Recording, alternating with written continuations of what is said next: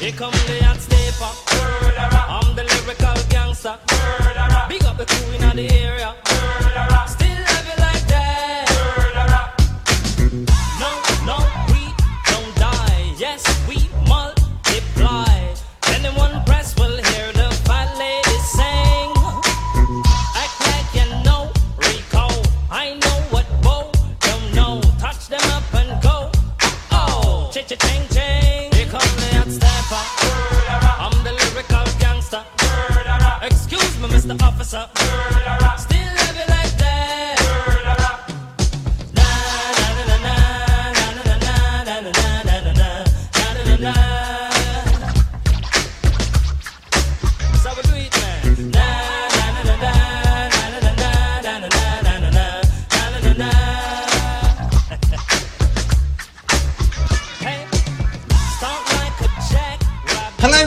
Welcome to It's an Arsenal Thing podcast. I'm your host Tom, and I'm once again in the company of a man who makes two sheets of velvet rubbing together sound like a pneumatic drill on a set of reasonably priced saucepans. It's Silent Dave.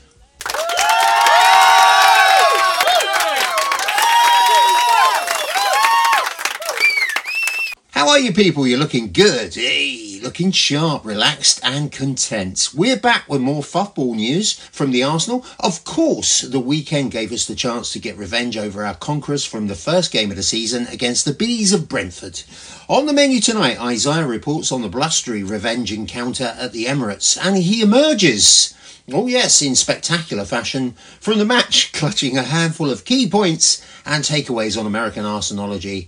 In the gun room with me is Jay and Mitch, and we pick through the offsides, the VARs, but we also look at time wasting. Is it just part of the modern game, or are we being shortchanged in terms of action? Um, I noticed that Aaron Ramsdale was in good voice. Here we go. Soccer Emile Smith Rowe. I noticed the Arsenal crowd were in good voice.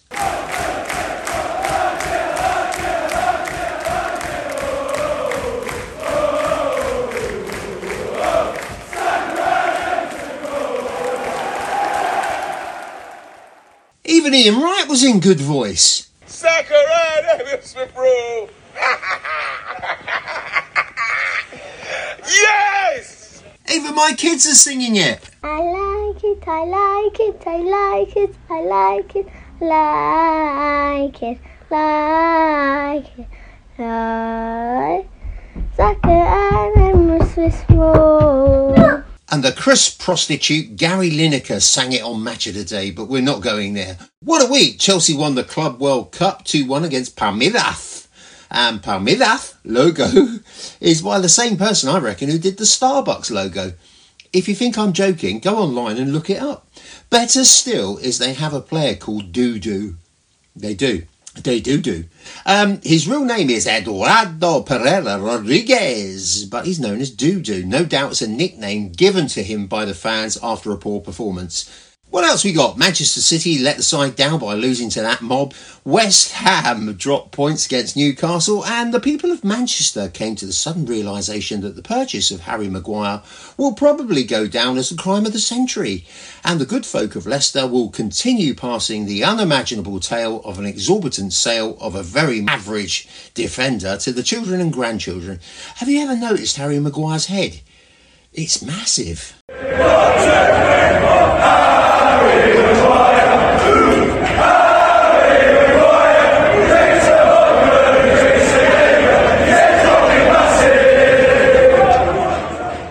Did you see the match? Man United versus Leeds. Scott McTominay committed six fouls against Leeds and received just one yellow for his troubles. Um, from what I've seen, I've only seen four of the offences. He should have been in the showers early. Sports journalist Henry Winter commented on Twitter, How is McTominay still on? It was like watching a really crap version of Roy Keane.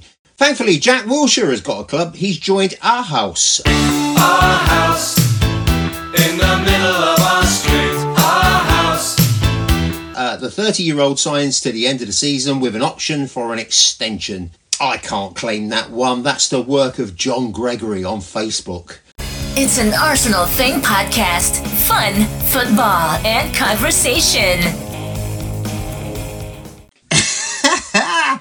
One of the best rumours from the weekend, I'm so hoping it's true, was Kurt Zouma complained to the ref during the West Ham Newcastle game because Chris Wood kept meowing at him. How did that conversation go? Ref, I'm being abused on the field. All right, what did he say? Well, he kept meowing at me. Get off, you knob.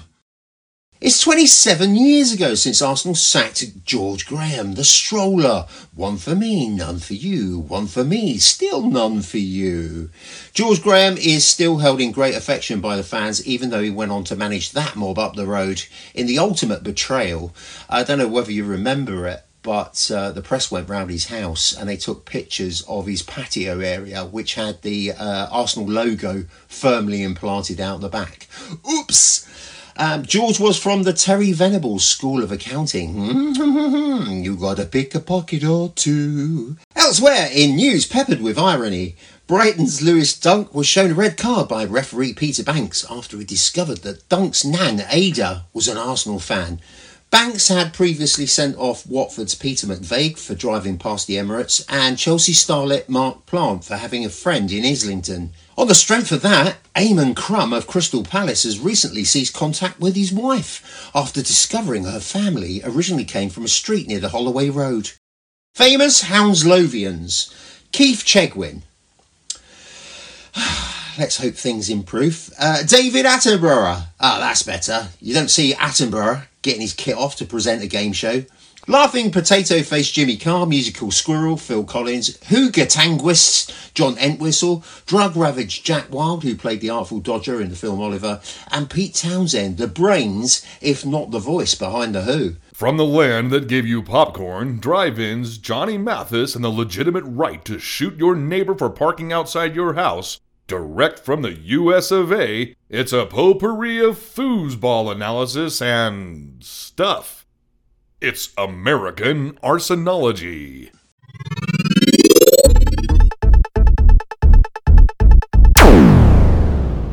Good evening, ladies and gentlemen, and welcome once again to American Arsenology. Brought to you by World War III. Disregarding sovereign nations' boundaries, one European country at a time. I'm your host, Vladimir Putaka. And now, tonight's top stories. Welcome back, me Gunners and me Gunnerettes. Arsenal have been victorious. Two to one at the Emirates versus the Bees of Brentford.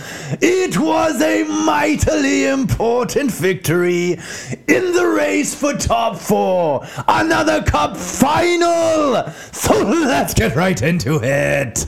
The opening storyboard of this one featured manager Puffy Puffy Puffy Spanish Michael Puffy Kota against the Danish Dane Thomas Frank. Yes, Arteta was out for revenge after some biting remarks from his counterpart, Mr. Frank, and one Ivan Toney. Let's have a kick about, mate, and let's dive a little deeper. Rundown on the starting 11 featured a word known as predictability as Brazilian wonder kid Gabriel Martinelli was suspended after his bizarre red card. In between the sticks, it was our magisterial Aaron Ramsdale. And the centre back pairing of Benjamin, don't call me Ben Blanco, and Gabriel Big Papa Magalish at centre back. On the right, it was a return for Cedric Rick Maureenis Soares after his quite impressive performance versus Wolverhampton. And on the left, sleevelessly, sleevelessly reliable Mr. Kieran Tierney.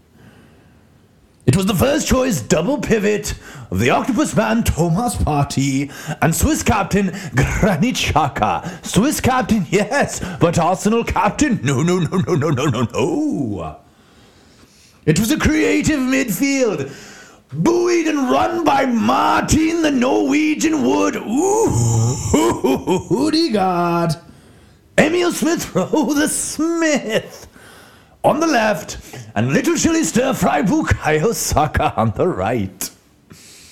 And as was expected, it was another cup final, another hugely important game with Alexander Lacazette, the Pink Panther, Professor Clouseau, leading the line.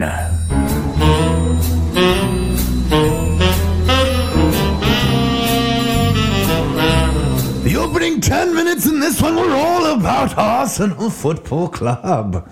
As little chili stir fry, Bukayo Saka was shimmying and shaking and playing in all sorts of delightful crosses, through balls, and little neat passes.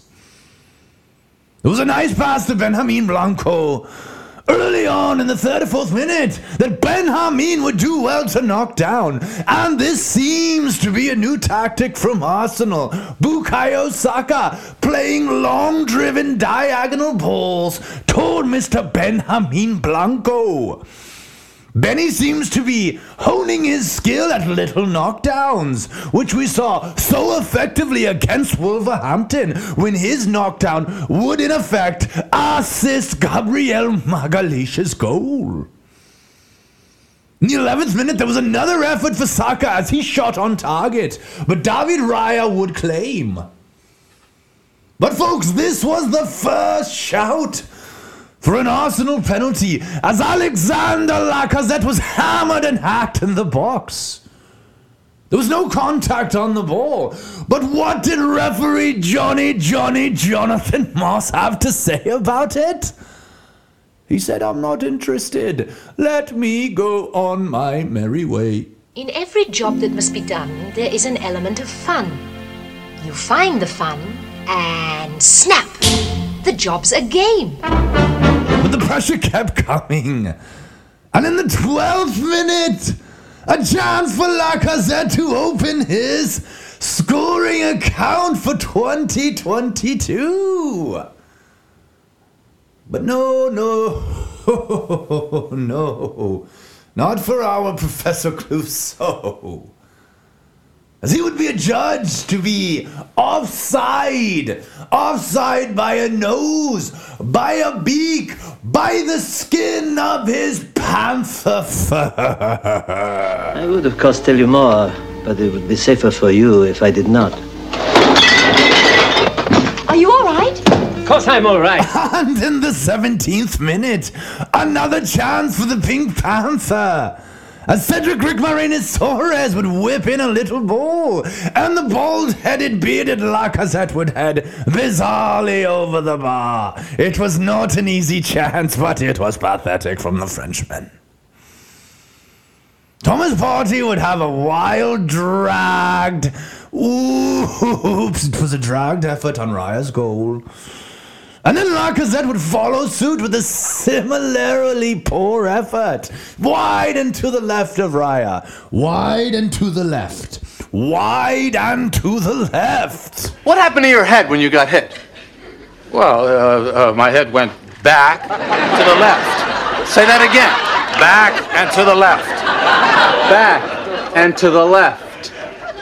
Back and to the left. And folks, in the 38th minute, a clear penalty denied by the Blue Shield, Blue Flag, Blue Lives Matter waving Johnny Moss. As Granit Xhaka would whip in a delightful ball towards Bukayo Saka. Saka could not win the header. But the loose ball fell to Cedric Saurez just inside the 18. Cedric would unleash a blistering, well hit effort a half volley driven into the turf. That was goal bound. And as Brentford's number 11 slid in to make the challenge, his arm was clearly away from his body in the most unfucking naturalist, very unnatural, unnaturally unnatural position to deflect the ball and change its trajectory. By all accounts, this was the most clearest of the three penalty shouts. This was the one that had to be given.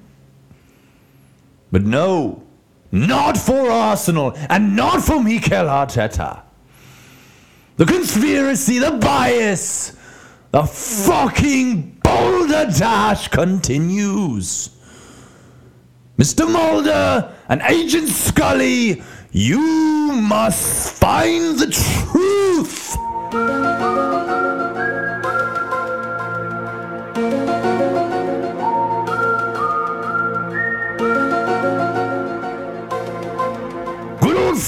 Johnny Moss would ask for a word with the club captain, Alexander Lacazette, instructing the French captain to have his players get on with it. How dare thee question my authority, the authority of the men in blue and black? It was another sign that the referees will not take questioning of their power, of their dominance lightly.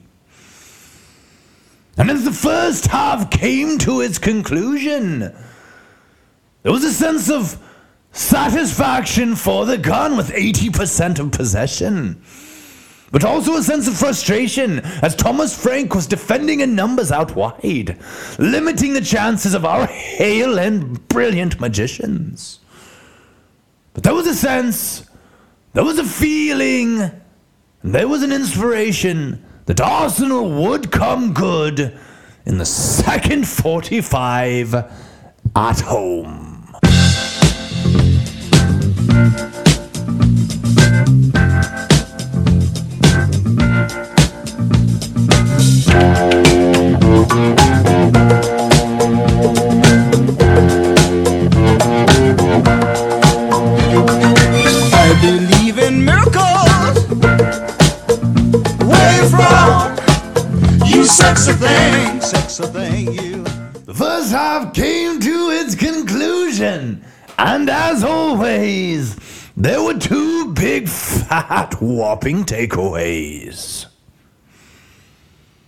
Number number one.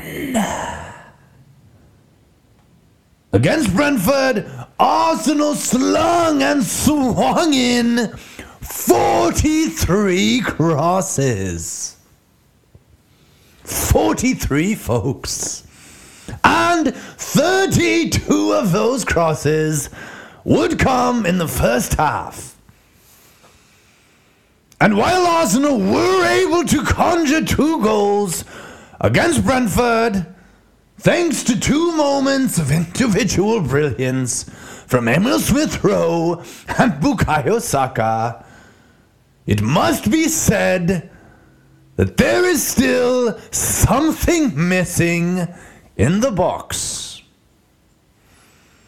That is a genuine aerial threat. More and more, I do believe Mikel Arteta is interested in a striker who can attack the ball in the air. A striker who can smash home four to six volleyed efforts and or diving headers each season. A forward who can also drop deep and link with the midfield. Creating space in behind for those willing, willing boys from Hale. And folks, when you examine our ever evolving style of play under Mikel Arteta and try to forecast potential summer signings, I do believe that more and more the tea leaves may be spelling out Dominic Calvert Lewin. Number number two. On Saturday, referee John Moss was fully, fully, fully fucking waving whatever the equivalent of the Blue Lives Matter flag is for Premier League referees. Yes, he was waving it hard and true as he let a number of bizarre calls go against the Arsenal. There were several shouts for penalties that have been well documented. And Arsenal will call for 10 fouls to Brentford's 5 in this one. And let me say this. My Gunners, my Gunnerettes. We should expect the referees to turn on Arsenal even more in the remaining 15 games of this campaign. Those who are in power do not like their authority challenged. They never ever do. These overlords will not stand to be questioned. So then, do not expect a reversal in fortunes or some new sense of justice for the arsenal. No, no, no, no, no, no, no, no, no, no, no, no, no, no, no, no. In fact, you must expect the opposite. The brutal thugs conspiring against us shall stop at nothing. Power corrupts, and absolute power corrupts absolutely. Just ask the NYPD.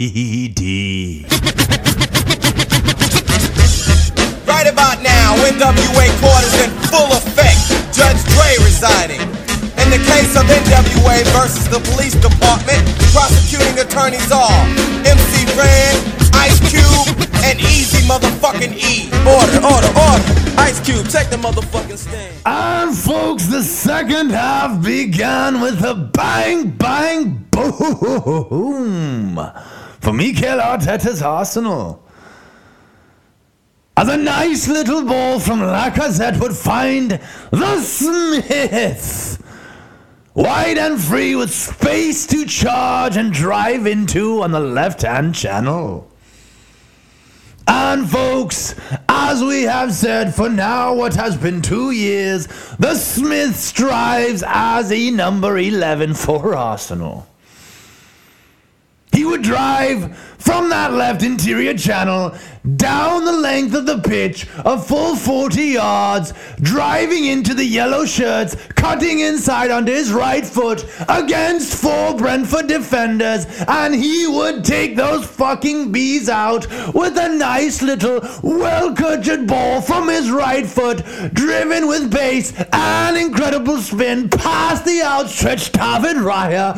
1 0 to the Arsenal, and another goal for the Smith! Bang, bang, Maxwell Silverhammer came down upon her head. And in the 75th minute, there was a rare, rare, rarest of sightings of one.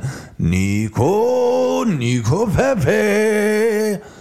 As he would come on for our goal scorer, Emile Smith Rowe. It was nice to see Pepe back in the side, as once again Mikel Arteta gambles on his second half of the year goal scoring prowess. The game was progressing with Arsenal comfortably in the lead 1 0. And in the 79th, a transitional moment with Thomas T.A. Partey driving at the heart of the Brentford Bees and finding little chili stir fry. Bukayo Saka on the left interior channel. Little Chili would find the ball and receive it with that cushiony, cushiony, cushiony first touch that our world class generational talent possesses. He would drive, drive, drive, drive 15 meters right into the edge of Brentford's 18 yard area. And when he got into shooting position, he fired in a left footed laser beam off the woodwork 2 0 Arsenal, and we're feeling fucking alright. twisted like it's stir fry. Whip it in the kitchen wrist, twisted like it's stir fry. Whip it in the kitchen wrist, twisted like it's stir fry. Whip it in the kitchen wrist, twisted like it's stir fry. With the result looking, looking, looking like it was in the bag. Arsenal's mission was to see out the remaining 10 minutes and find Aaron Ramsdale another well deserved clean sheet. But that was not to be the case. As in the 93rd minute, a free kick by Brentford was turned into a goal. The bizarre pinball wizard experience happened in the box, and Cedric Soares did not cover himself in glory, looking like a stunned hippopotamus. VAR would have a look. Naturally, naturally, naturally, the goal would stand. It was a goal for Brentford and a disappointing end to what was a quality performance. But sadly, there was no clean sheet for Aaron Ramsdale. But nonetheless, the greater mission was accomplished. Another three points in the bag, so critical, so important for the race for Champions League football.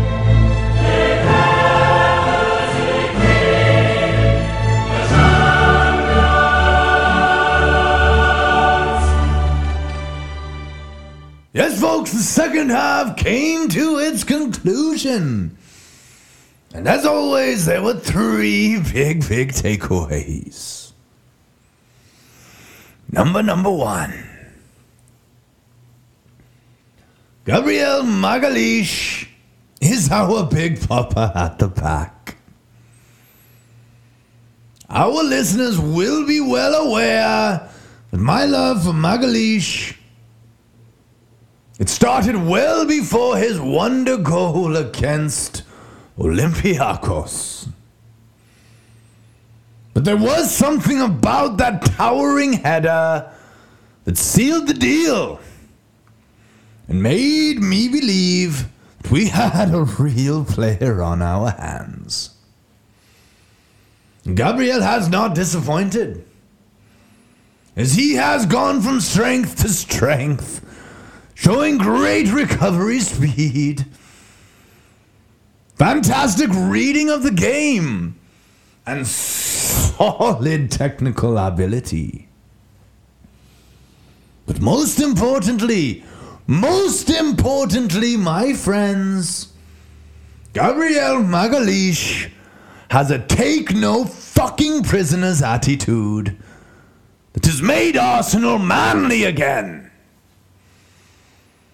For far, far too long. We bore witness to ineptitude, poor organization, and a lack of conviction. The back for Arsenal. The defending during the end of the Arsene Wenger era and into the first chapter of Spanish Michael's reign had been atrocious and embarrassing. But Arsenal are no longer pushovers at the back. Gabriel Magalish is a big reason why. Number number two. Much has been made of Granit Xhaka, quote unquote, refusing the armband. Many fans and pundits, they felt that this was an act of petulance from the Swiss captain. A disrespectfully, a disrespectfully fuck you flipped towards the club and the manager. But we later learned that this was not a proper reading of the situation. Yes, Mikel Arteta would reveal in his post-game comments that Kieran Tierney was quote unquote next in line. And I do find this remark from Arteta and Xhaka's behavior a bit curious. But I have a different take.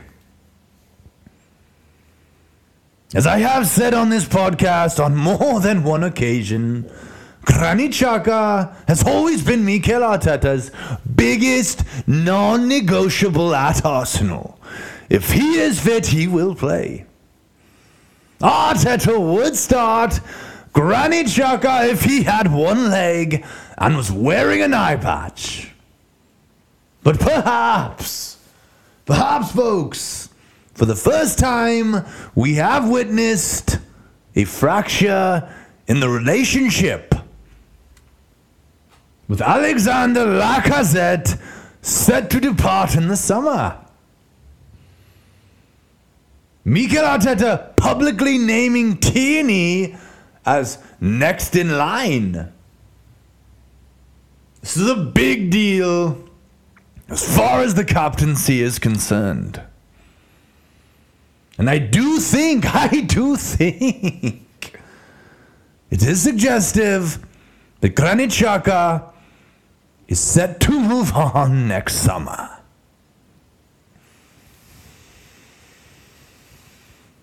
And finally, is Emile Smith Rowe an option as a center forward?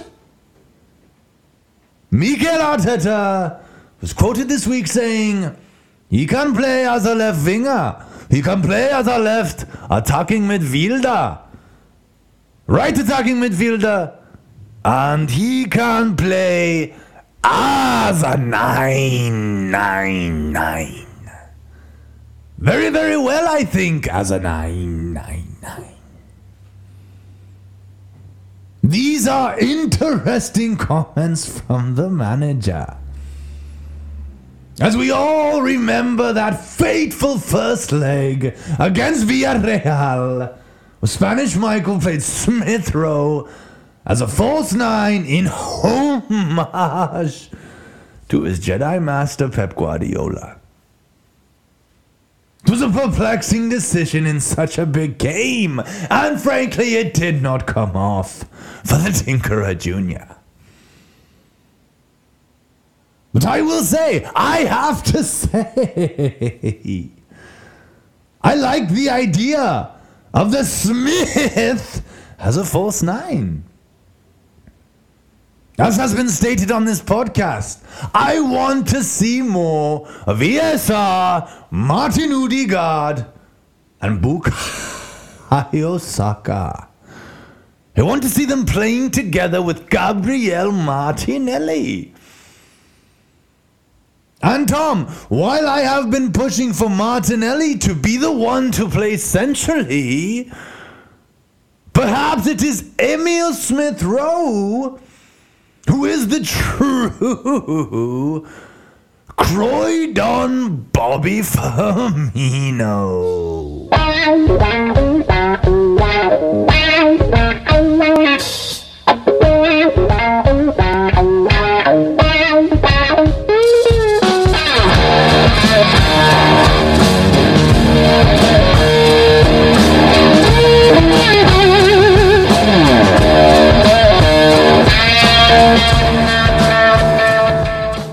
Me and Dave, this is non-football related, by the way.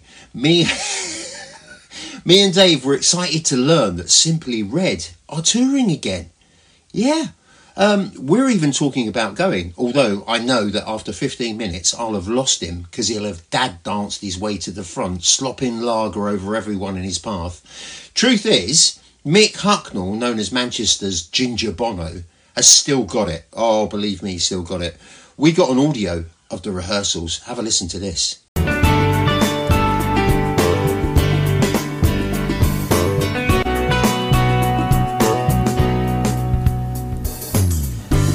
Anyone knew ever held you would tell you the way I'm feeling. Anyone knew every word that you would tell you when I'm in. Oh, he, uh, he hasn't lost it, has he? He's well on tune. Brilliant.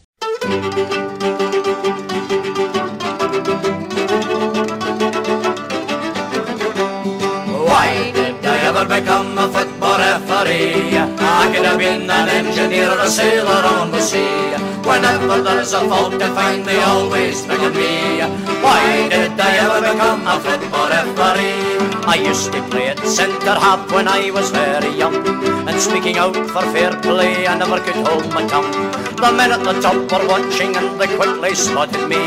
They said, now there is a decent man, we'll make him a referee. Why did I ever become a football referee? I could have been an engineer or a sailor on the sea.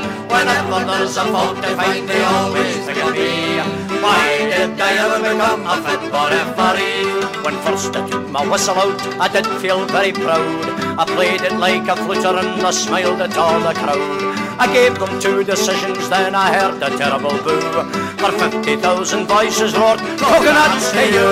Oh, why did I ever become a football referee? I could have been an engineer or a sailor on the sea. Whenever there's a fault to find, they always think of me.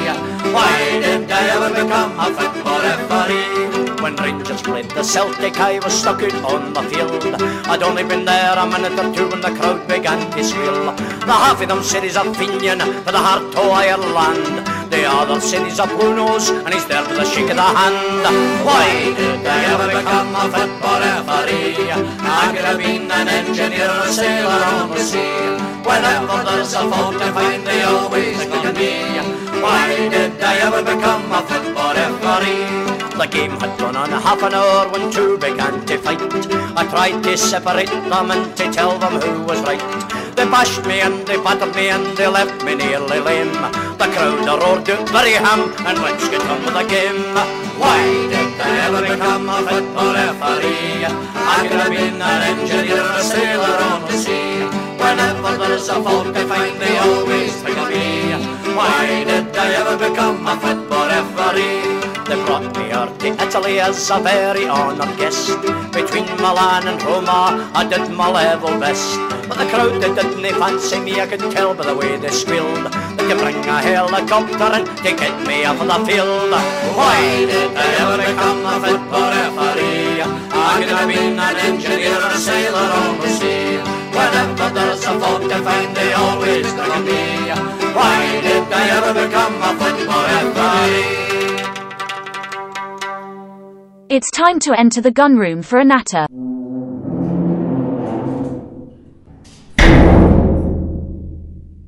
Hi, and welcome to the gun room. How are you, people? Um, I'm in the gun room with Jay. How are you, Jay? Yeah, good, good, good, good. And uh, we're with Mitch. How are you, Mitch? Not too bad. How was that old game then at um, at the Emirates? We'll talk about It was detail it was awesome. It was a great first experience to be able to go to the Emirates for a good game to be there for to to see a win, uh, and hopefully I'll I'll be going back in the next couple months. I went through one of these phases. You'll probably relate to this, Jay, where you go to a match and you, you get rubbed out. You, you get on the wrong end of a score, and then you, you come back again and you get on the wrong end of a score, and you think, oh, it, it must be me. I'm not going this week. And then they win. And you think, shall I go back or not? You go back and they get thumped. So I, I did that for a little while. I did that for about six or eight weeks or something. all all um, sort of uh, superstition, isn't it, really? But Yeah. right, before we start, we'll cover a transfer rumour, which I thought would be fun in each podcast, which you can comment on in six words or less. Okay, got it? Uh, ready? Paul Pogba to Arsenal. Jay. So I've got six words, right? Yeah, six words or less. Not going to happen. Hey, good one, Mitch. He stole my four. I was going to use those. well, it will do. It will do. I just simply put no. I was going to go no thanks, but you know, um, here's a quick one for you before we start. Uh, there's been a lot of fuss about how to celebrate a win. Mm-hmm. Uh, Danny Murphy, uh, Wolves. Is there a problem with celebrating a win, especially when you're down to 10 men? I, I, I don't, don't- just don't get it. Uh, Seems to be if it's be. the Arsenal. If it's the Arsenal, we're not allowed to celebrate. But um, other clubs, um, obviously. Wasn't it funny when Wolves said about us celebrating and then did you see them when they won a game? They were like, uh, Yeah, it was like was, uh, FA Cup stuff. Yeah. Right, yeah, I really don't think it matters. Like, it as long as you're not popping out champagne during a regular Premier League match, I don't think there's any word to to be angry about someone's celebration. sort of doing a, a bit of a jig round the ground or something, doing a bit of a dad dance there. Um, the Brentford game, lads, I was expecting the complete reverse of the opening game of the uh, the season. Uh, Spanish Michael came out and said as much. Um, he said he was going to uh, sort of, it was going to see a different Arsenal. Do you think it lived up to the hype, Jay? Um, I think it was a we, we we played well. Like we completely controlled the game. Uh, um, we they. I mean, I don't know if you you probably saw the same thing I did. Obviously, Mitch, you were in the ground, but the the, the commentary on um on whichever TV station it was, they were saying that Burnley, not Burnley, uh, Brentford, um, were causing us some problems on the break, and it just never happened. I, I couldn't see that at all. We were in total control. Um, I thought defensively we completely bossed it, and we were creating chances, and we probably probably should have scored one or two in the first half. Unlucky not to score really. Um, Lacazette's that his his offside effort maybe he, he should have. Uh, I think it was Xhaka that was offside, wasn't it, in that move? Um, so maybe you know um, probably should have gone in one 0 up at least. And I thought overall dominated them. Uh, they're not a good side, Brentford. They're not a great side. I think they're they're in free fall, aren't they? Um, they're lucky that they've got the amount of points that they have because I can't see them picking up too many more as the season goes on. Um, and it was it was a really encouraging performance because we completely controlled the game. Uh, and um, and the two one, the, you know, it kind of flattered them because we we we dominated. Like, and obviously, Mitch, you were in the ground. Um, were, were the fans, were the supporters, were they getting anxious, or was it just was it you know? Uh, there was a bit of anxiety when we were only up one 0 like after the Smith Rowe goal. There was like after the celebrations died down, there was like a little bit of anxiety because we kind of stopped controlling the game as much. Uh, Mm. and then all of that was just kind of broken once once Saka scored his goal. It it, it, it was all right. We're good. We're, we're feeling. You good. know, I We're gonna never felt like you know watching the game. I never felt that we were gonna we were gonna let it slip. I never felt. I mean, more and more as this season's gone on, I've felt a lot more confident this, that the team can see out results and they can they can defend leads a lot more a lot better than they have in recent years. And um, I never. I mean, they're not a great side, like I said, Brentford, and they don't carry much of an attacking threat. Um, but we they never look like scoring, never. And um, even their goal, you know, it was it was a crap goal, wasn't it? Crap to concede. You know, it was really scrappy and uh, yeah, totally controlled it.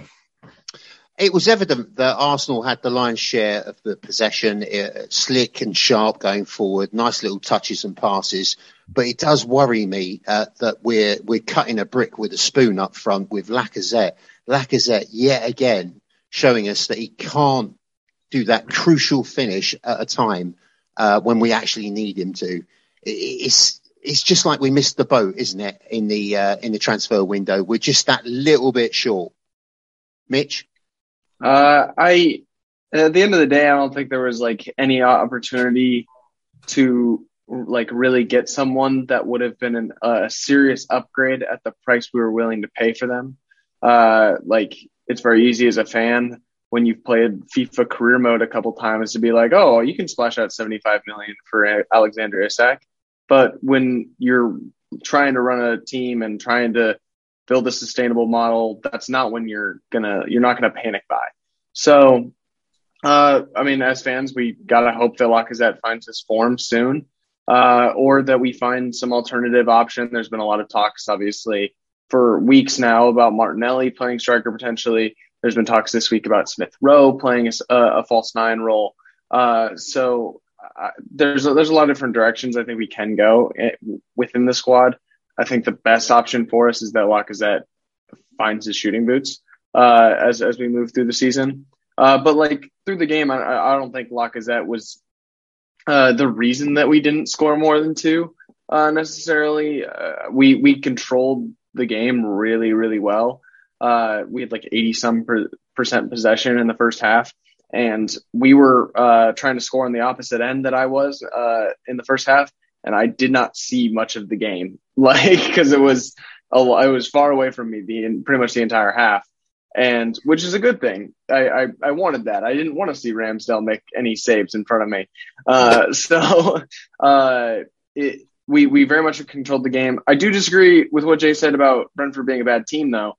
Uh, I do think that they're a, a pretty quality side, especially for a newly promoted team. Uh, they were without Ivan Toney, who's probably their best player. Uh, they've got a really good model. I, I definitely think that they'll survive this season. And if they do, I think they're definitely going to be what like they're they're they have a similar model to what Brighton have been doing of uh like they're a very well run club, and I think they have the ability to be a, a mid table side for for a good amount of time and not really be uh, scared about relegation. Uh, Thomas Frank's a good manager. They're really really good at replacing players. They'll probably sell Toney in the summer for like forty million and replace him with someone better. That's just how they run things, and they are a pretty good team. Uh, so I, it, it was it was a great match by Arsenal. We played really well. Obviously, it sucked to get to lose the clean sheet at the end, uh, but but really good performance. Uh, I, I think almost everyone played really well. I think that uh, what Brentford uh, are, have suffered from really is that fizz bang. They've come up, uh, they hit the ground running, and for a spell, they were electric, weren't they? But when you Mm. get to this stage of the season, it really does sort the men out from the boys. And there's that kind of that grind, isn't there, as you, you as you find in your Yeah. gear, and results are harder thought- to come by. Now, on the day, they they didn't cause us any problems Oh, whatsoever. no, they were terrible on Yeah, they didn't have any- I any- 100. percent Right. Um, I just just want to add about um, that Lacazette. Um, I think what we've what most of us or all of us have enjoyed about like sort of his performances since since he's come into the team. You know, he's, he's, he drops deep and his link up plays good, and it, it it means that you know Martinelli or Saka or whoever's out wide can can get beyond and he can play the balls through. And he was dropping deeper, but his passing was poor. he, was giving the ball away far too much, and he was dropping deeper and deeper in, into into Odegaard's position. Uh, and what we need, you know, I said at the time, what we need is we, we need him further forward. We need him in the in a centre forward position because we need him to score. We can't. You know, the, the longer the season goes on, you know, everybody's saying what 14 cup finals left, and yeah, I suppose you can look at it that way. But we're going to need we're going to need a striker. We're going to need somebody to to to to be there. To I don't know. It could cannon in off his arse, or could go you know off his knee, or he, but, but if he's That's not the most likely. He- at the moment, he, he's just not even in the right positions, really. You know, and he's, he's looking to drop deep a little bit too too often, and his passing was dreadful. And uh, I don't think he had his best game of the season on Saturday. But uh, we're going to need him. You know, he's our only option, and he's our better option because uh, you know the other options Nketiah, and I haven't seen anything recently anyway to suggest that he's going to do any better than Lacazette. So, uh, I mean. I think we've said before, though, Jay, haven't we, that he does a lot of donkey work for about 70, 75 minutes. He, he does a lot of work that goes unnoticed. Uh, Mhm. People tend to think, well, he's a striker, he should get goals. Of course he should. I mean, that's his stock and trade. But Yeah. he does link up people, he pulls people away. Sometimes he drops too deep, absolutely. But he does do a lot of good, good work.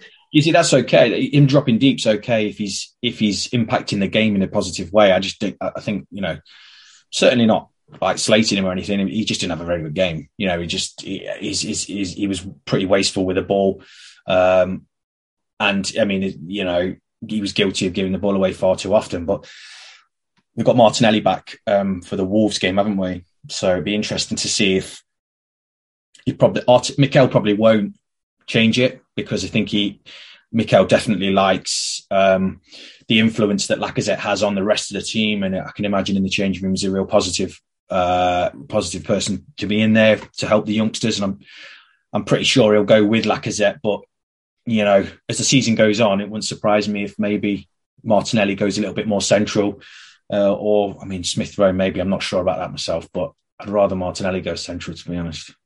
Uh, quick note for you, Mr. Cedric, who uh, we've burdened a little bit, haven't we? We've uh, given him a tough time. Uh, he's making us look like a bunch of monkeys at the minute, isn't he? Last two games, uh, 98 touches, made 66 passes with an 87.9 accuracy, and weighed in with a staggering 16 crosses. Um, he's not doing too badly, is he? Uh, no, not What do too we bad know? at all. um, like, yeah, no, he's not playing badly at all. He, he was combining really nicely with Odegaard and Saka on the on the right.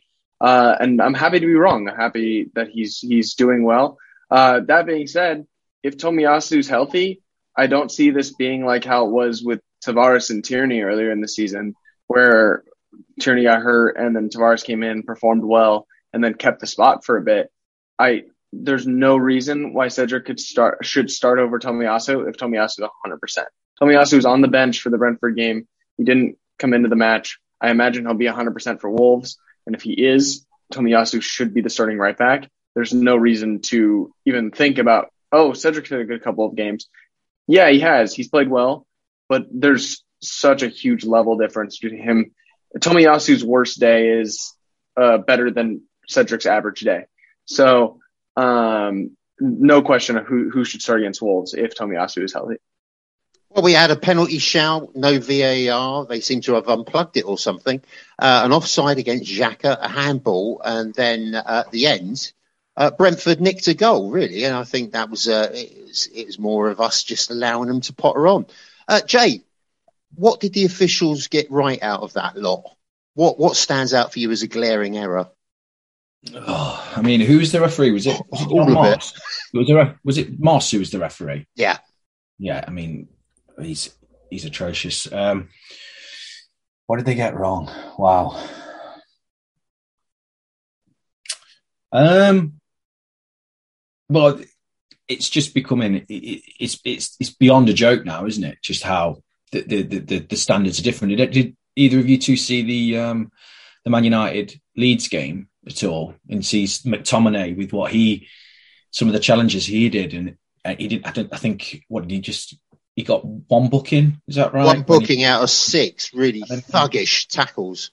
and and it's just the standards are so different, aren't they? Uh, I'm just so sick of it now. We, we just everybody talk. It's just it's just the number one topic, isn't it? After each Arsenal game, seems to be just these crappy refereeing decisions, and uh, yeah, just just bloody sick of it. Uh, Xhaka being offside, yes, he was. I think we'll wrap that one up and put that one to bed. But the, the one that hacked me off was the Lacazette one. I think the, he could have got a penalty out of that. I watched it about three or four times and I thought, wow, come on. I- I- every week someone seems to get a penalty out of that. I mean, That's Harry Kane falls in the box from outside the box and he gets a penalty. Yeah, It's absolutely shameful. Right, let's move on to the goals. Uh, oh, epic. Um, Mitch, beautiful goals. Firstly, Smith's Row, 48 minutes. That surging, trademark, purposeful run.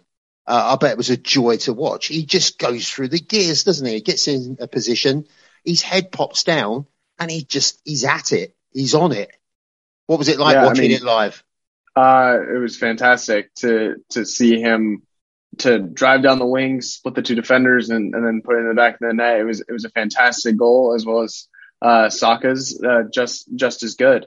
Uh, we've got two unbelievably talented players that will hopefully be Arsenal players for a long, long time. Uh, really great that we have two players that can just make things happen. Uh, when when we've we had like a long half of uh, of controlling the game but not getting that final uh, that final goal, uh, we have players that are able to okay we we can we can do this and, and just take the ball, pick them up, score. Um, and it's uh, it's really impressive just the amount of talent that they have uh, being so young. I mean, Saka's younger than me, Uh, and like it, it's it's crazy to be. What's that, by a than- week? uh, it, like a, a couple months. Like it's it's weird. Um, and uh, they're both unbelievably talented, and hopefully will be Arsenal players for a long, long time. Jay, let's move on to Saka's perfectly timed and taken goal. 79 minutes. It's a, it's another piece of quality. There's something shifting in this guy. He's maybe suddenly starting to realise what he's got. What I like about this pair is it reminds me of the George Graham era where they, they got these youngsters and they all came through together. I mean, these two have played together for some time. But talk me through the goal. What what did you? It, it was a piece of brilliance, wasn't it? So Yeah, exciting yeah. to watch. Yeah, it was. It's super. I think it Saka started the move, didn't he? Deep inside our half, and he released the ball to Partey. Partey tra- travelled forward, and um, I think Lacazette was in space, wasn't he? But he decided to play it back to to Saka, and Saka took it, and then he unleashed a, a lovely finish, like really strong, um, controlled shot to the far side, and we was we were watching um, in off the post, and lovely, brilliant unbelievable finish. You you love to see it. hit it so sweetly. You love to see it. Uh, and I was sitting w- watching the game with my son, and, and and he said to me, he was like, "My son's 16," and he said, "This season, Saka seems to be stronger." You know, and and I thought that's a really good observation.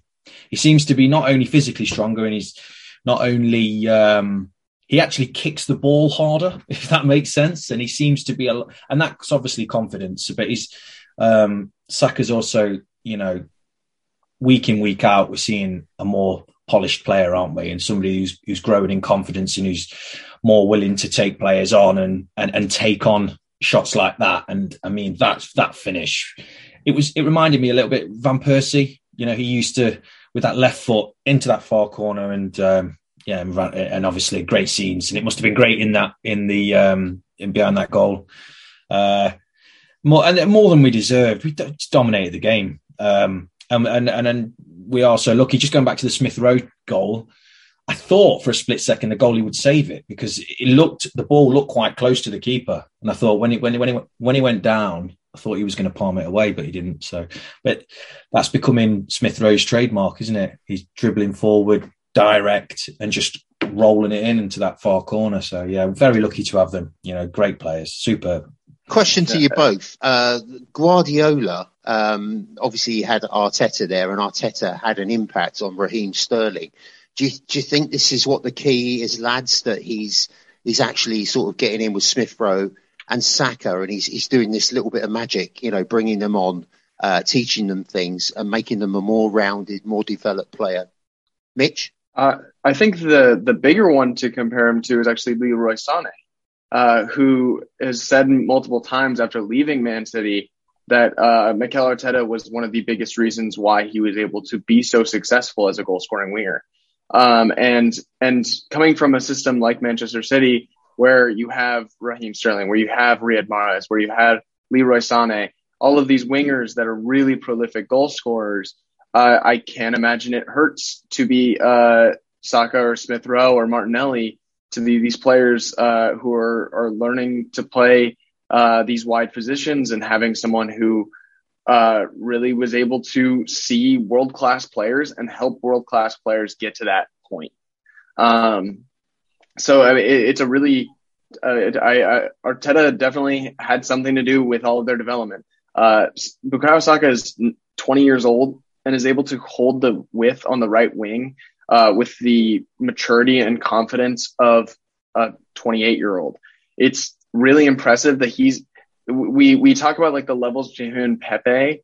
Of Saka is able to work on on his own on the right wing, playing that uh, like almost isolated with very few uh, help, uh, very little help from like Tomiyasu or whoever's playing right back. Uh, and that's where Pepe kind of breaks down when he plays on the right.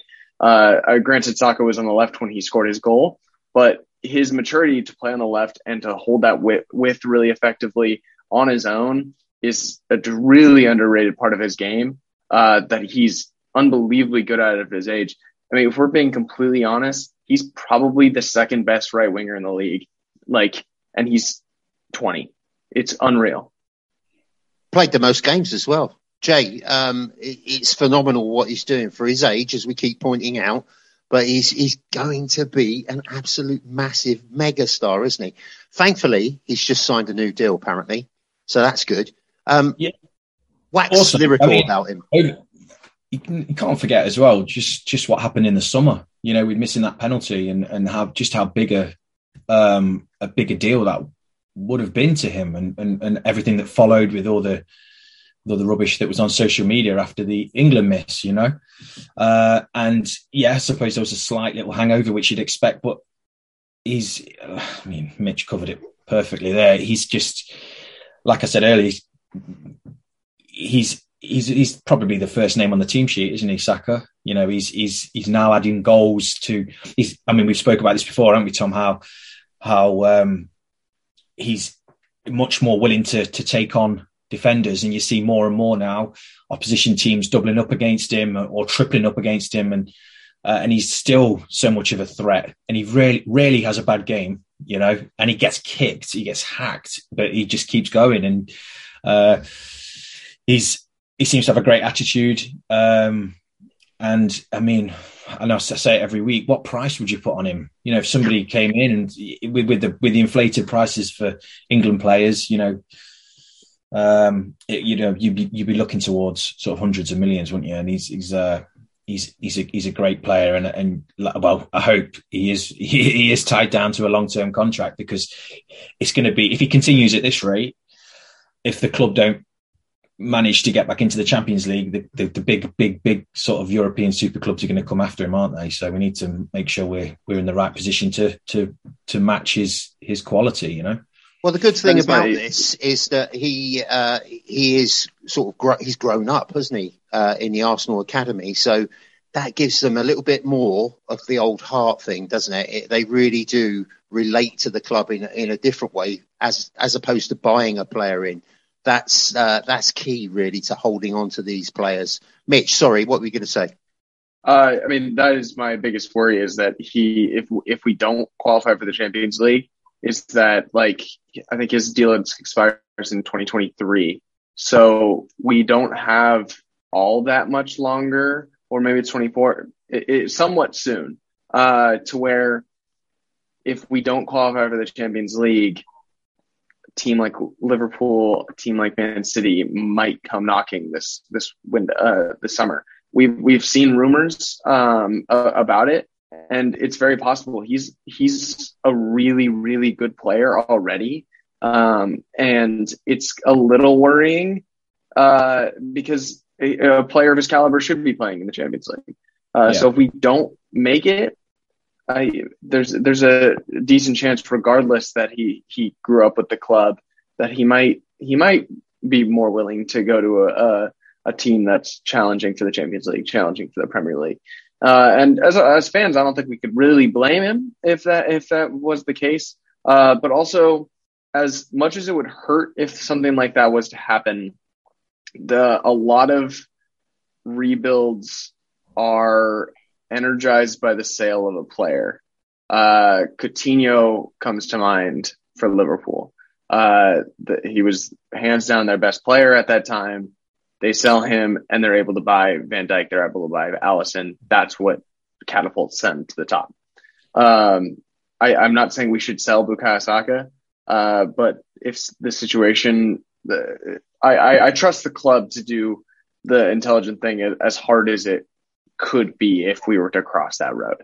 I mean, as long as as long as the club are continuing to improve season in season Mm-hmm. out, we're okay, aren't we? You know, as long as as long as he, hopefully, yeah, as long as he can see that that things are improving and uh, you know the club is moving forward and and improving, then we're all right. It's, it's what happens if we just don't get it, and and I mean. It is concerning, I suppose, but we are moving in the right direction, you know. Uh, Yeah. So I think I think there's a we'll naivety with fans as well, thinking, "Oh, well, he's he's tied down to a long-term contract."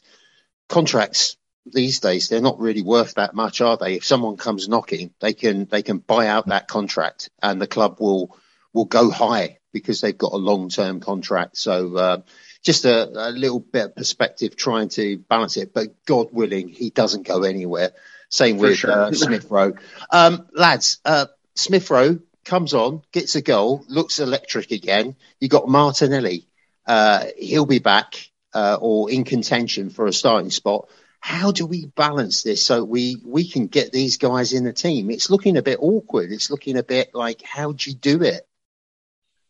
Uh, the like obvious thing with a lot of fans would be to play Martinelli at striker. I think that uh, I, I don't know what the long term plan for him is at the club. I don't know if they see him more as a winger or as a striker because obviously that's what they're gonna lean towards. So whatever their long term plan is, uh, if if he is not going to be playing striker for us, uh, it is a good problem to have that we have four really good players for three positions, uh, especially in the fact that uh, like clubs like Man City and Liverpool have five good players for three positions. So having one of these guys, uh, Martinelli, Smith Rowe, Odegaard, Saka, coming off the bench uh, on on tired legs, that's great. That's like we need a goal towards the end of the game. I'd rather Martinelli come on than Pepe, if I'm being honest. So uh, not uh, not having each one of them start every week, uh, I don't think is as big of a deal as as it's made out to be a little bit. Um, I think Smith Rowe should start versus Wolves uh, in the same way that Martinelli had his run of games when Smith Rowe got hurt. Um, th- this uh, Martinelli's red card unfortunately created an opening. Smith Rowe took his opportunity. He scored. He played great. Uh, let's keep giving him giving him games. Let's uh, let players who are on a roll be on a roll. Have Martinelli come off the bench. Hopefully, he goes on a little run like Smith Rowe did, uh, and and have a bunch of goals as a super sub. Uh, but I, I think probably my prediction in the near future is that we will have one of them coming off the bench, which is good. It's very nice to have uh, really exciting depth. Jay, do you agree with that? Yeah, hundred percent. And there's still plenty of games left, isn't there? There's still a lot of football matches. There's still some big, big games. Um, and uh, I mean, ultimately, if the strikers aren't scoring, then there's always going to be that temptation, I suppose, to to try something a little bit different in certain situations. You know, if you've got a Aubameyang playing up front and he's scored 25 goals already this season or whatever, then you're not going to change him. But because we haven't got that, there's always the chance that you know Martinelli might get a chance down the middle. Like like like Mitch said, I'm not I'm not entirely sure that's the right right thing to do. Um, and same with Smith Rowe. But ultimately, we haven't got a striker who's scoring. So, uh, in like I say, in certain situations, I think we might see it a bit more. Um, uh, you know, it's just it's the one part of the team that isn't quite clicking, isn't it? Defense seems to have been a bit better, and midfield, you know, especially now um, Xhaka and Partey are sort of doing pretty well in there. You know, the, the widemen are doing well. It's just that central striking position that that we're still struggling with. So uh, we might see a few changes in there, but ultimately, I think Lacazette's going to get the nod every week, just because we don't really have too many well, we don't have anything better, do we? So, uh, so I've yeah. heard Len, the groundsman, he, he's pretty tasty. He's, he's in his late fifties, but uh, apparently he's quite a good shot. Um, Mm-hmm. Let's wrap this up, this part of the show, with uh, a couple of bits. We'll do man of the match, and I'll start off first. Uh, who impressed you guys? But for me, it was Odegaard. He was on fire. It was it was lovely to watch him. He's such a stylish player, and all the good stuff tends to go for him. Um, he, he's he's got so much promise. When I, I get really annoyed when these guys say thirty million, what a waste of money! I can't see anything. And uh, that will be for Nigel, by the way, if Nigel's watching. Uh, shame on you, sir. Uh, he's a quality, quality player, and thirty million. It's daylight robbery. Uh, Jay, who was your man of the match? Yeah, Odegaard played well. Saka played well. I thought in the first half, I thought Gabriel was superb. He was so he just dominated. He did, he did a couple of lovely, uh, lovely tackles, and um, he looked really strong. But yeah, Saka was was was really good, like he is, so consistent. Um, I thought Smith Rowe was really good. He did he did a lovely turn right on the touchline. That must have been quite near where you were sitting in the second half, where he sort of sold the defender a dummy and he went right along the byline. I thought I thought was nice, quite like that. You know, he's show, again showing that he's the confidence is growing. Um, if he's a bit, even though he's a bit short on fitness, but yeah, Odegaard so good. Again, so consistent, isn't he? he he's he's just he, again very rarely has a bad game, and he's he's so cute with his passing and um, he's a joy, like class player. Yeah, I probably probably agree with you there. Yeah, Odegaard. What about you, Mitch? Uh, I I agree with everything you guys have said about Odegaard. He's he was fantastic. Uh, really, really uh, good chemistry he and Saka have built up on that right side. That dummy that they had in the first half was uh, fantastic. Uh, I there was a lot of fantastic performances, which is always great. It's it's always a good thing to have uh, like five or six players that you're like, oh yeah, they could easily be man of the match. Uh, I think Partey is is one that we didn't uh, talk about, who was uh, really really good. Uh, I mean, as we've kind of shifted our system into this four three three shape to midfield, um, Odegaard's really flourished as that right eight. Xhaka has uh, held down that that left eight really nicely, and then Partey in the middle as that six has been really really dependable. Uh, his his waiting on the ball to just the perfect moment to let Saka run free for his goal was really, really good. Uh, but I, I, really gotta say that my man of the match goes to Smith Rowe. I mean that that goal was key, came at a key time. Uh, talk about just putting a moment on your back and uh, being like, okay, I'm gonna, I'm gonna, I'm gonna put this ball in the back of the net. Uh, really great performance from him. And uh, again, it could have gone to five or six different Arsenal players, which is always great. I think that's the thing, isn't it? Uh, we're talking about individual players, but it was a really good effort by a lot of players, which is really nice to see. Um, let's just finish with the Wolves game. Xhaka turned down the captain's armband. There's been a bit of a furore and all this sort of humbug online. Uh, I didn't really have an issue with it, uh, especially after what happened to him as a captain. Jay? Mm, it, it was a nothing, nothing situation. I think that I, I, I, was listening to another podcast and they, they said that the. Um, How dare you, sir? apparently, the story is that Xhaka didn't turn the armband down. I think, um, what was it? Nketiah. Um, Nketiah wanted to give him the armband to give to Tierney, Tierney. because uh, so Arteta said after the match that Tierney is the next man up after Lacazette. That's a new development um, because Tierney I think that couldn't hear him or something. He couldn't. Tierney couldn't hear Lacazette. Uh, there was some confusion Lacazette with gave that. it to Nketiah, and then Xhaka. I, I don't know. I think they're in the just wrong told him to hang on to it and give Yeah. it to him when the ball went out. No- I don't even think he turned it down. I think it was just Yeah. it was all of nothing. Um, yeah. And I mean, I said at the time, abs- absolute rubbish. I mean, to be honest, if he did turn it down, you know what? After everything that's happened, could you blame him? If that was you in that situation, if it was after all of the after everything that's gone on, the, the the failed transfer to Roma or the nearly transfer to Roma, and then sticking around, and then everything that's happened since, red cards and whatever, could you blame him for turn for, for saying I'm not going to be? I if I was in his position, I'd have probably said no as well. So I've got a theory. I reckon Xhaka was offered the armband and he went, I'm not touching that. Bugger off. Give it to someone else. I just think it was just a nothing, nothing story. Uh, Yeah. and they tried Yeah. to make a big deal about it on TV, and it just nothing. It's just just a nothing thing. And like I said, if you if you were Granit Xhaka, I I think we'd all probably say no to that after all. I mean, he he has worn the armband uh, when like La- when Lacazette's been subbed off in situations like that. I think this is like a new development though that when uh, Aubameyang left, Lacazette was like officially named captain, uh, and with that, with especially with Mikel Arteta's comments after the match that Tierney was the next man up to get the armband. Uh, I think that that's means that Tierney's basically vice captain right now. I personally expect him to be like named officially captain at the end of the season when Lacazette leaves with this new development, which is a pretty cool thing. Uh, I think he's totally deserving of it. We talked about this a couple of weeks ago, and uh, I said that I wanted him and him and Odegaard as captain and vice captain, and I I, I still think that that would be really great for the team. Uh, so we'll we'll have to see how that develops, but uh, seems like it's going in a pretty good direction.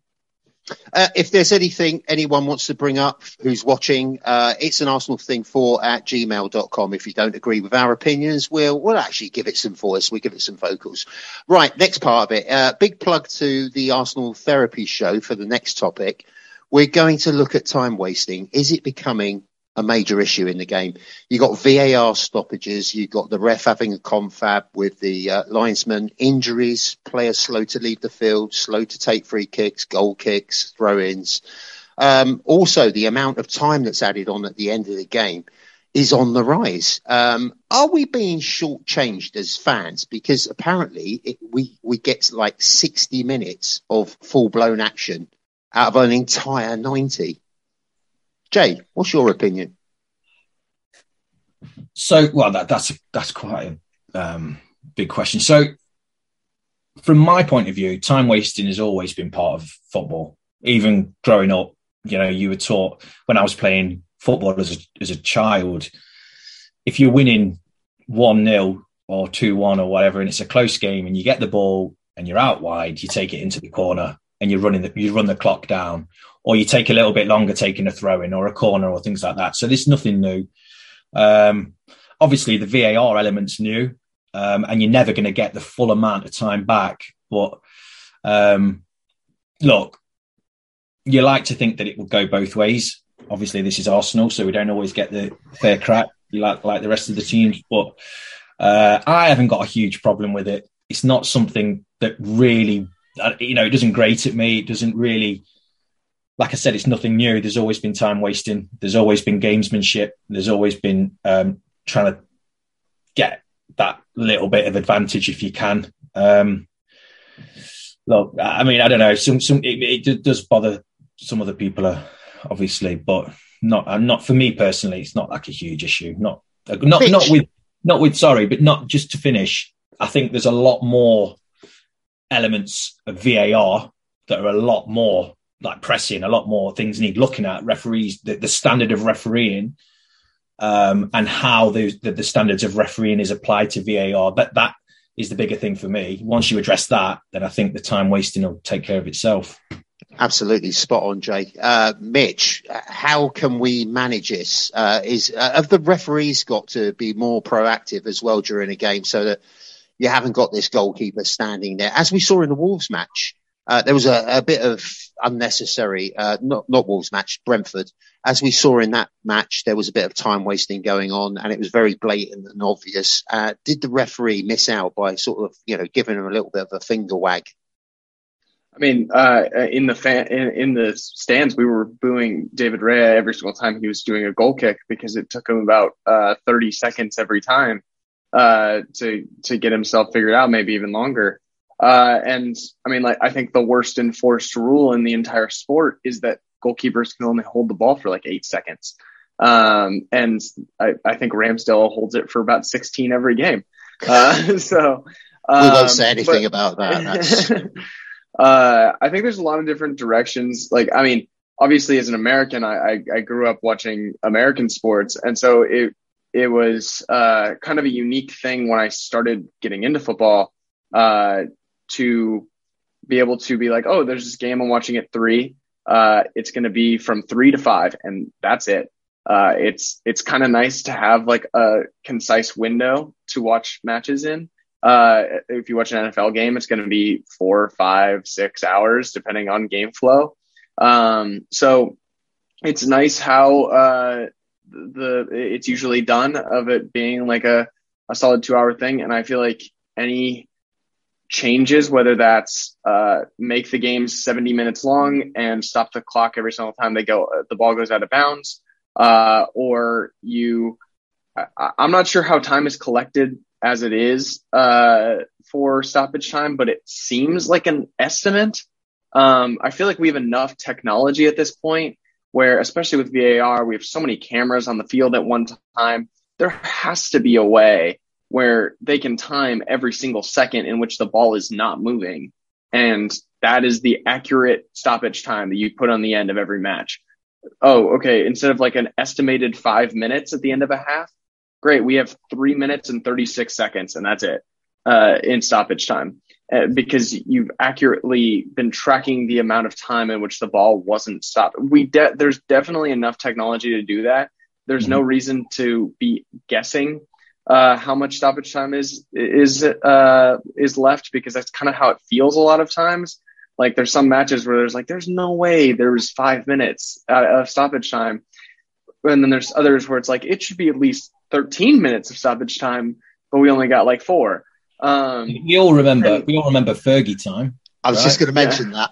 We all remember Fergie time, and and it, and it was just it became this on you know there'd be five minutes left at the end of the game, and this is way before VAR, and and it was just Fergie time, and, and it's been going on for for years. Um, and and yeah, and there is the technology, hundred percent, but I just it, I, it not, I can't see anything changing. Jay, uh, correct me uh, uh, if I'm wrong about that Fergie time. Wasn't it? He they put up three minutes or something, and he went over there and gave them the old Scottish verbal, and it went up to something like five or six, didn't it? Yeah. Sorry, I. I I think with like the technology, I think is probably the best way to do it of like accurately figuring out how much time to make sure that 90 minutes is actually played. Uh, my my biggest worry for if if, if there was things like dropping it down to 70 minutes and and stopping the clock when it went out of bounds is that uh, I love not having commercials during games.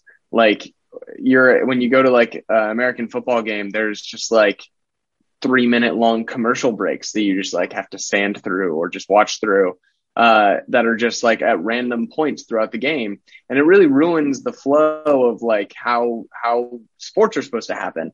Um, and it would suck to have that happen to a sport uh, like football, where it's it's very constantly flowing. You have 45 straight minutes. You have a lot of ads at halftime, uh, and then you got 45 more straight minutes. Um, it, it it would also create like a harder barrier of entry of like Americans also already have like this like conceived notion about the sport that it's slow.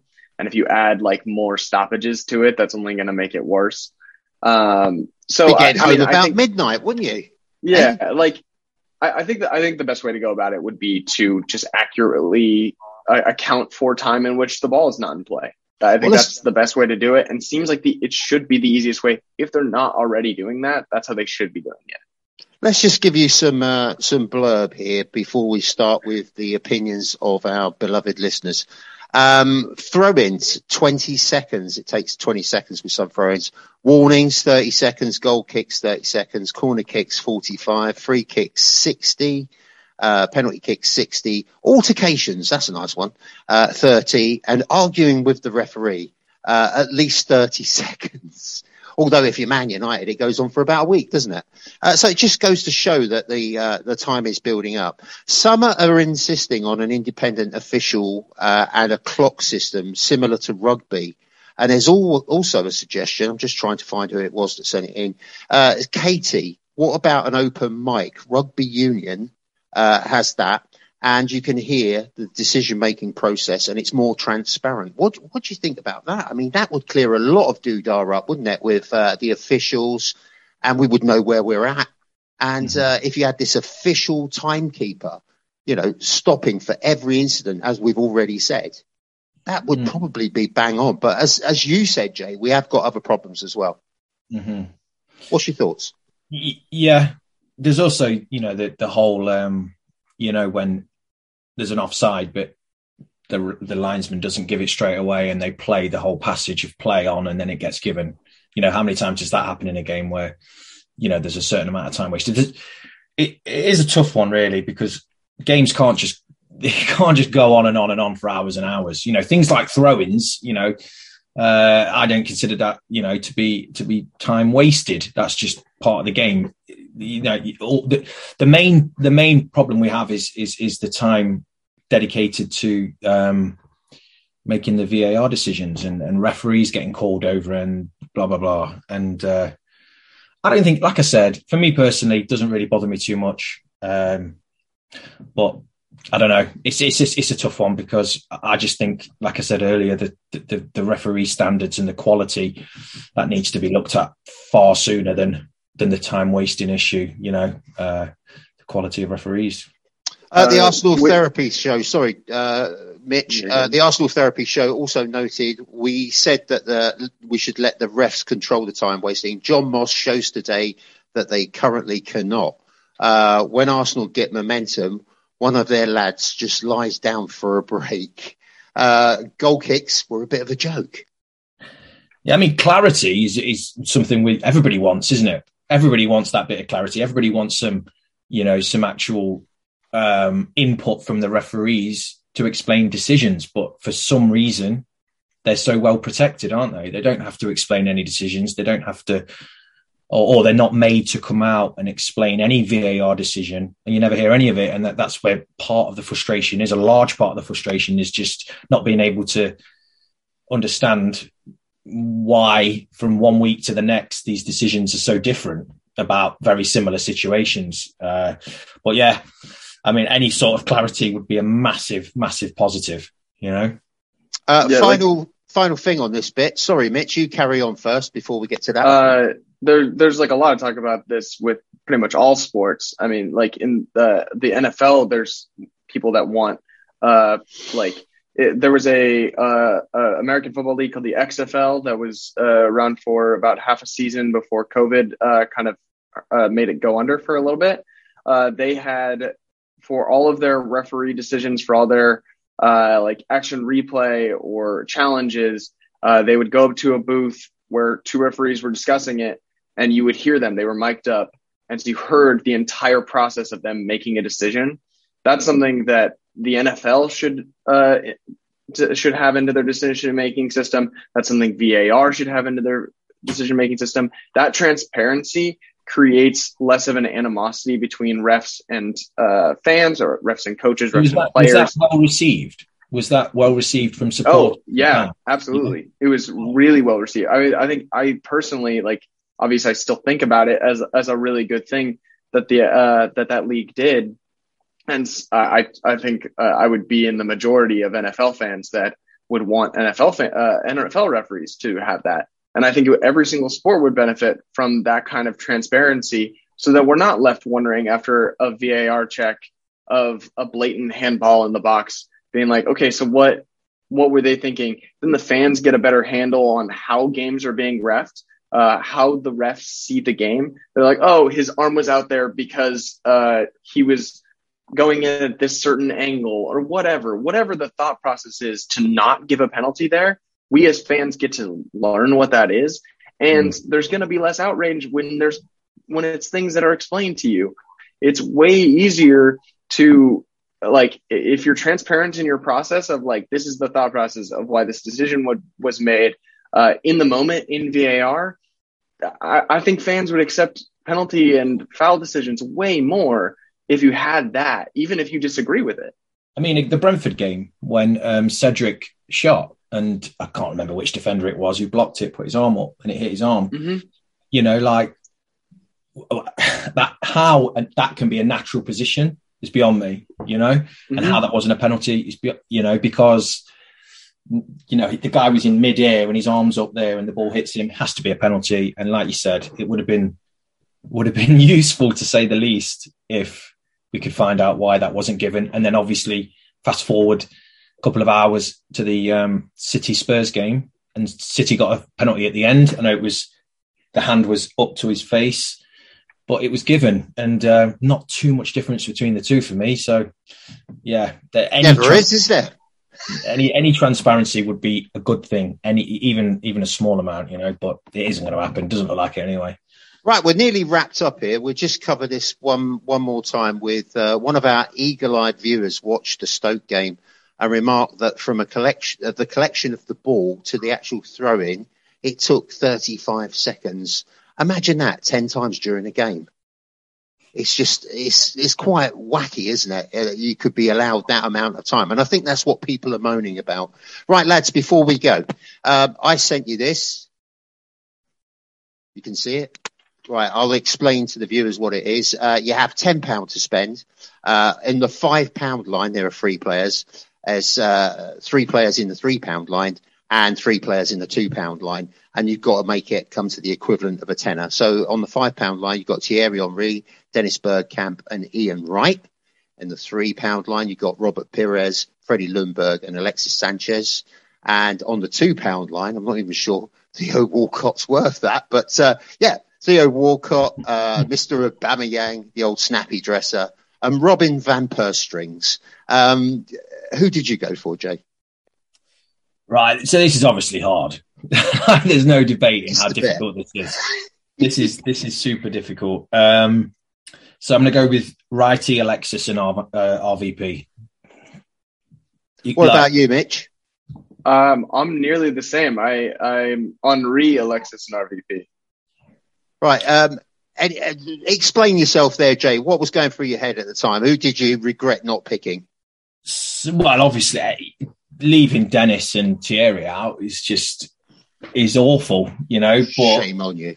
it's it's it's Righty, you know. This is the man. This is the this is the the living legend, and uh, you know, for me, the best striker, actual striker and goal scorer we've ever had. So you know, he's got to be in there, Wrighty. But to be fair, any three, any one of those three are going to do a great job for you. And then you've got Alexis, Freddie, and, and and Bobby. Like again, three class players, but Alexis for that sort of two year period, he was he was unreal, wasn't he? He was world class, Alexis, and he and he stepped up in the big ga- big games, scored in cup finals, um, and he was just he was just dangerous. And then Van Persie, let's just forget about him going to Man United. He was he carried us for years, didn't he? He carried us. For, he carried us for years. Um, Theo, yeah, Theo was all right. You know, he used to frustrate me to to ha- the high heaven, but and Aubameyang, Aubameyang was good. He was good. There's no debate. And, and and again, he carried us as well. To be fair, a couple of years ago, and scored in the cup final. But but Van Persie for me was just a little bit better. So uh, yeah, Wrighty, Alexis, and Van Persie. What about you, Mitch? Was there any sort of uh, decisions that you thought, oh no, I'm going to have to have another go at that? Uh, I mean, I think like Henry was kind of easy for me. I think he's probably like the greatest player that's played for Arsenal. Um, and then like I feel like Robin van Persie and Aubameyang are a little similar, but like even with RVP going to Man United, I think he has like a, and this might change with time just because it's it may have just soured a little bit with with Auba. Uh, but like Robert Van Persie, I feel like has a has a better legacy as just a pure player right now uh, as an Arsenal player. And then like I I, I felt I'm I'm I'm personally glad that Jay said Alexis as well, so that I didn't look dumb because like there's two invincibles in this tier, so I felt weird picking Alexis over him. But like he was the best player of the team when I started following the team, so it was hard for me to not pick him. Uh, I, I I've watched him. I did not watch Ljungberg and Pires, uh, unfortunately. I went with, uh, I, I just couldn't do it. You know, the top line caused me major headaches, uh, but I went with Dennis Bergkamp because he's my favourite player. I just couldn't, I couldn't not put him in. Uh, Mhm. I've seen so much class from him. From the three pound line, it was Bobby Pires because that guy was just silky, Unreal. uh, class. I mean, when he got the ball, it looked effortless. It was just, Yeah. uh, Unreal. uh, a- a- anyone who's not seen Robert Pires in his stride, they've got to go on YouTube and watch the best of Bobby Pires. He was absolutely epic. And I'll go with you with uh, Robin Van Persie because um, Aubameyang I'm not going to go for. And Theo just he just wandered about, didn't he? Half the time he was good on occasion, and on other occasions not so good. Right, let's just uh, talk about the upcoming game. Uh, what's your thoughts on it, Jay? Uh, more of the same. It's going to be tough. You know, Wolves. Um, they've been playing well, haven't they? It, uh, and it, you know they've uh, had some decent results recently, and they they look strong. But you've got to be look, hoping for a win. You've got to be looking for those three points, and you know. We just need to keep grinding the results out. It doesn't really matter how we get those three points. It doesn't really. I'm not. It's not going to be pretty. Um, but I still expect us to win. You know, there's going to be harder games for me as the season goes on. Uh, I think we'll see practically the same side. Maybe Tomiyasu to come in on the right for Cedric. Um, and this this will be a it'll be a tough game, but you know I'm I'm, I'm confident we can get a win. Um, yeah, I'm going to What's go. the score, Jay? Hmm. um, I think it's I to love be it when he does that. It's almost like he's he's, he's plucking it out of the air, isn't it? similar to Brent, Brentford, maybe 2 0, 2 1, 2 0, something like that. Mitch, what's your thoughts? Uh, Wolves are a very good side. We saw that a couple weeks ago when we played them away. Uh, we were able to come out with a win there with 10 men. It was a very impressive performance.